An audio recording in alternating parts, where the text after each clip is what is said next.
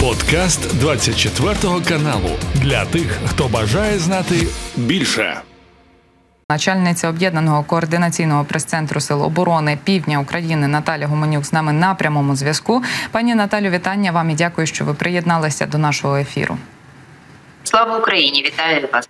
Героям слава, давайте розпочнемо із Чонгарського мосту. От аналізують міжнародні експерти, що Росія намагається приховати те, що трапилося, приховати е, вибухи, які були у суботу, 29 липня. Чи могли б ви нам деталі цього розказати? Того таємничого, що відбулося на Чонгарському мосту? Звісно, тільки ті, які зараз безпечно говорити у нашому ефірі.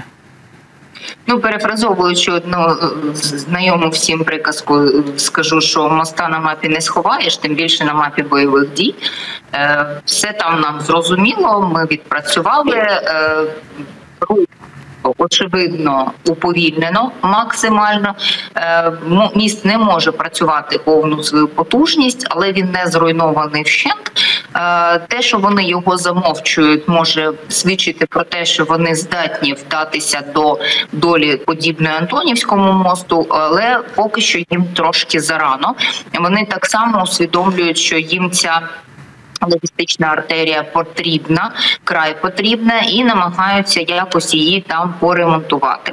Е, те, що будуть шукати об'їзні шляхи і використовувати їх в іншому в інших потужностях, це зрозуміло, тому що як не крути, а в будь-якій війні географія має значення, і ті нюанси, які має ландшафт е, півострова, який майже острів, який все одно потребує сполучення з материковою частиною України, тому що там є окупанти, яким потрібні сили. А нам е, в принципі потрібно, щоб вони звідти вшилися. Тому е, Транспортна логістика це те, що ми намагаємось максимально тримати під своїм контролем. Е, снарядний голод це те, що ми намагаємось облаштувати в таборі ворога, тобто там, де вони зараз розташовані, вони відчувають нестачу снарядів, нестачу озброєння та техніки, точніше, їх відмінусовування дуже активне на тлі того, щоб підтягнути резерви перепрошую, вони зараз не можуть. Е, ми будемо продовжувати роботу по логістичним маршрутам, і навіть там, де вони намагаються замаскувати рух під цивільний транспорт, тому що ми спостерігаємо, що вони використовують і вантажівки е, цивільні для перевезення боєприпасів і особового складу, але працює рух спротиву, працює партизанський рух, працює розвідка, і ми маємо е, перевірену достовірну інформацію для того, щоб на неї адекватно вогневим способом реагувати.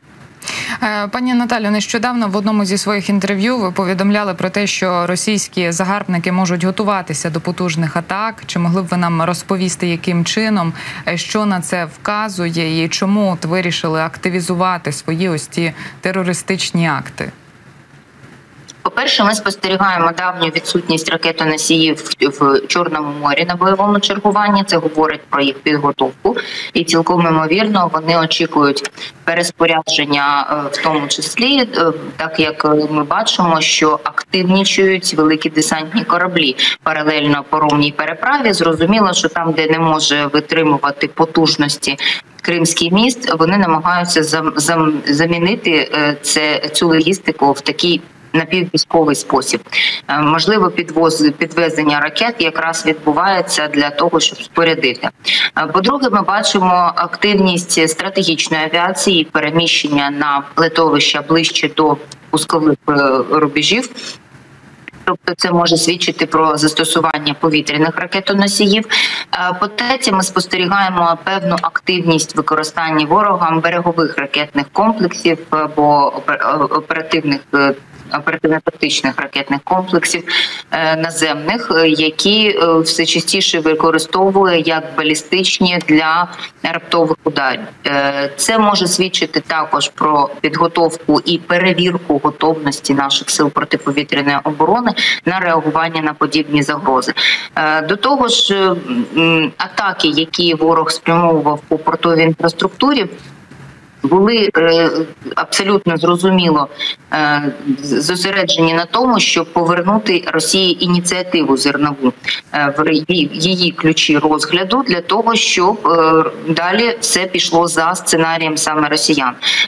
Мета не досягнута, зернова угода не продовжена, але Е, у ворога продовжують проговорювати ті плани, е, які в них були від початку. А це означає, що зараз їм просто необхідно підібрати найоптимальнішу тактику і вичекати елемент е, дипломатичної паузи.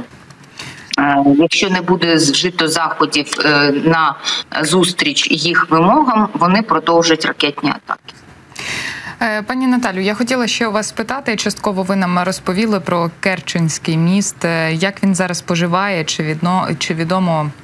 Як триває е, відновлення після останніх ударів? Ну і наскільки взагалі логістика росіян порушена останнім часом у зв'язку із Кримським мостом, так і з Чонгарським теж? Логістика порушена суттєво, вона е, не відсутня в абсолюті, але дуже ускладнена і дуже уповільнена. Е, Кримський міст час від часу е, пропускає залізничне сполучення, але це теж не абсолютна його готовність до того навантаження, яке передбачалося. Технічна несправність автодорожної частини вона не усунута, вона частково підлагоджена але не витримує е, тих навантажень, які зараз готові завдати йому всі, хто бажає виїхати терміново з Криму, і ті е, вантажі, які плануються для переміщення на завезення в Крим. Е, саме тому. Працює паралельно і паромна переправа в особливому режимі, і ті великі десантні кораблі, які також використовуються для логістики в військовому сенсі. Пані Наталю, чи є в Криму руссо-турісто? Бо знаєте, кукі то хлопки, як це називають росіяни, почастішали останнім часом. Але незважаючи на це, і гауляйтер, і окупаційна тимчасова влада намагаються робити вигляд, що в них все під контролем, і насправді туристи є, і їх дуже і дуже багато. Що відомо вам стосовно цього? Насправді так розумова адекватність там в дефіциті, тому є туристи, є ті, хто їдуть туди за гострими відчуттями. Є ще ті, хто їдуть на в'їзд в Крим.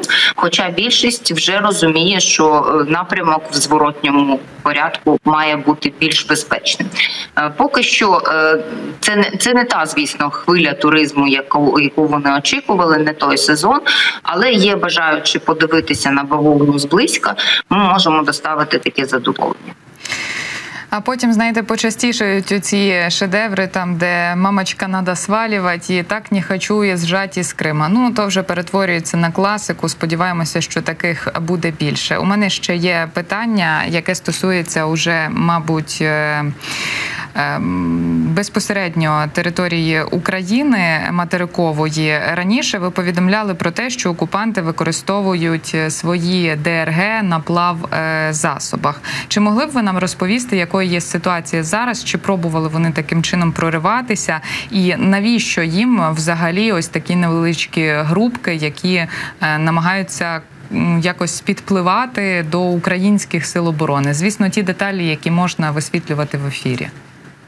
Так, час від часу вони все ж таки випробовують свій той річковий недофлот, який е, на натибрили у місцевого населення, який Помолювали у свого керівництва, тому що не було взагалі на чому, і з тилових районів їм передавали туди е, знов відтиснуті у місцевих е, надводні плавзасоби абсолютно цивільного кшталту, але вони переоблаштовували їх під свої потреби, під потреби е, розвідувальних груп, невеличких вилазок для перевірки, що ж там на островах коїться. Але кожного разу, як тільки вони вдаються до такої пригоди, виїжджають на своїх тих човниках, е, включається наш калькулятор, і мінус 16 ворогів, мінус 2 човна. Це за минулу добу. Гарно сподіваємося, що не становитимуть загрози для українських сил оборони. Ну і на українські сили оборони тільки уповаємо, бо лише вони є управою на того ворога, про якого ми з вами сьогодні детально говорили. Я дякую вам за цю розмову і дякую, що знайшли час для нашого ефіру. Наталя Гуменюк, начальниця об'єднаного координаційного прес-центру Сил оборони Півдня України, була з нами на прямому зв'язку. Це був подкаст для тих, хто бажає знати більше. Підписуйся на 24 канал у Spotify, Apple Podcast і Google Podcast.